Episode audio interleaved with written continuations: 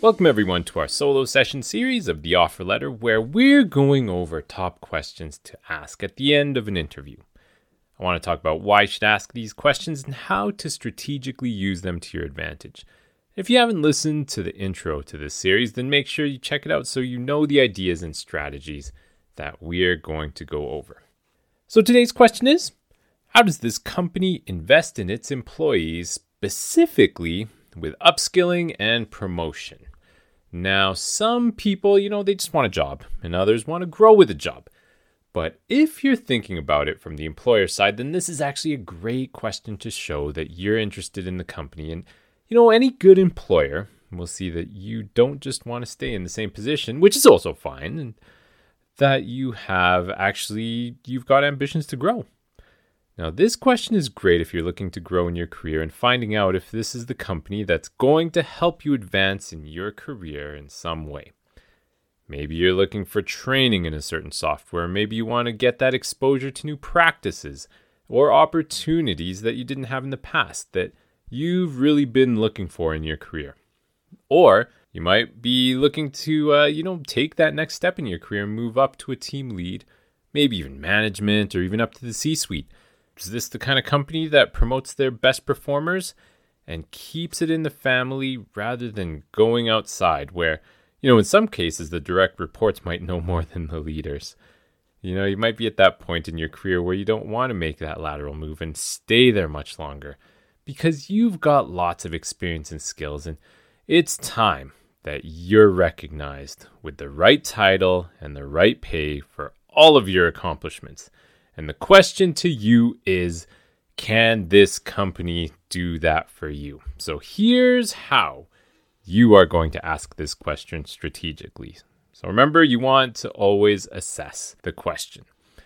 Understand what you're looking for. What is that title or what is that pay that you want? Actually, come up with a number and think about how you're going to get there. You know, think about the skills that you want to learn and how this company might be able to give it to you. Next, you want to ask the question. Okay, direct this question to either the manager or even the HR person, as either of them would have knowledge about this area. Now, if you're looking more at specifics and what others have done in the past, then the HR person would be able to give you more insight on those areas, probably. So, when you ask the question after that, you want to listen for their answer. Is it in line with what you're looking for?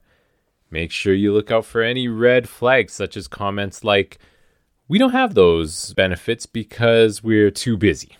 Or employees are encouraged to get extra training on their own time. You know, the latter one is something that I've actually heard quite a few times from others, and it essentially means sure, you can improve yourself on your own time and with your own money because we don't want to pay for it, but we'll totally benefit from it. Another cliche that you might hear is that companies will talk about promoting from within. But if you've listened to a bunch of our episodes, then you'll know that examples are always a good way to support your claim. And it goes both ways. So ask them for those examples. And lastly, you always want to respond correctly. You want to affirm or inquire about those claims that they've made when you compare them to your reflections. If you want to affirm that this is in line with what you're looking for, then you can respond with something like this. Yeah, those are great initiatives, and it also confirms my thoughts about this company that your employees are treated well and supported in their careers. I you know, I would be happy to bring my skills and experience to the team and be part of reaching its goals. Now this shows that you want to join the team and you're not just looking for another job, but you want to contribute. You want to use your skills and experience to help them reach their goals. Now, we've kind of covered the promotion question already with getting some examples of past promotions. And if they don't have examples, then, you know, ask them why so they have a chance to explain themselves. If the training and upskilling doesn't seem in line with what you're thinking, then you need to inquire more and ask those follow up questions Maybe they have a reason for not promoting from within or not having any examples of it.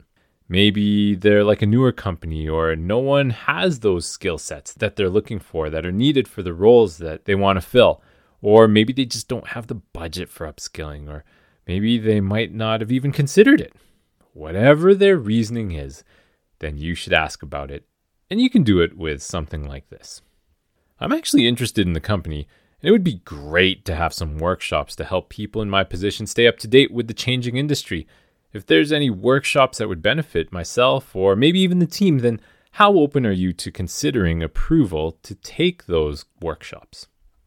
That's a good way to respond, or you can just get to the heart of it if this is your style and you can ask directly why they don't do it.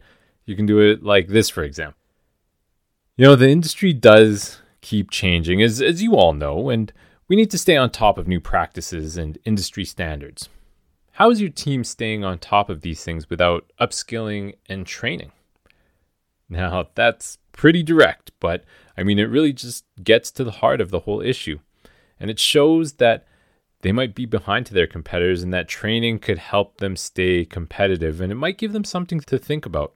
Maybe you might be the first person that they want to consider sending to, you know, these workshops or for upskilling courses.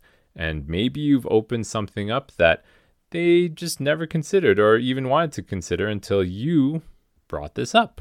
Could work in your favor, but at the same time, you might also think that it might not work just depending on the company.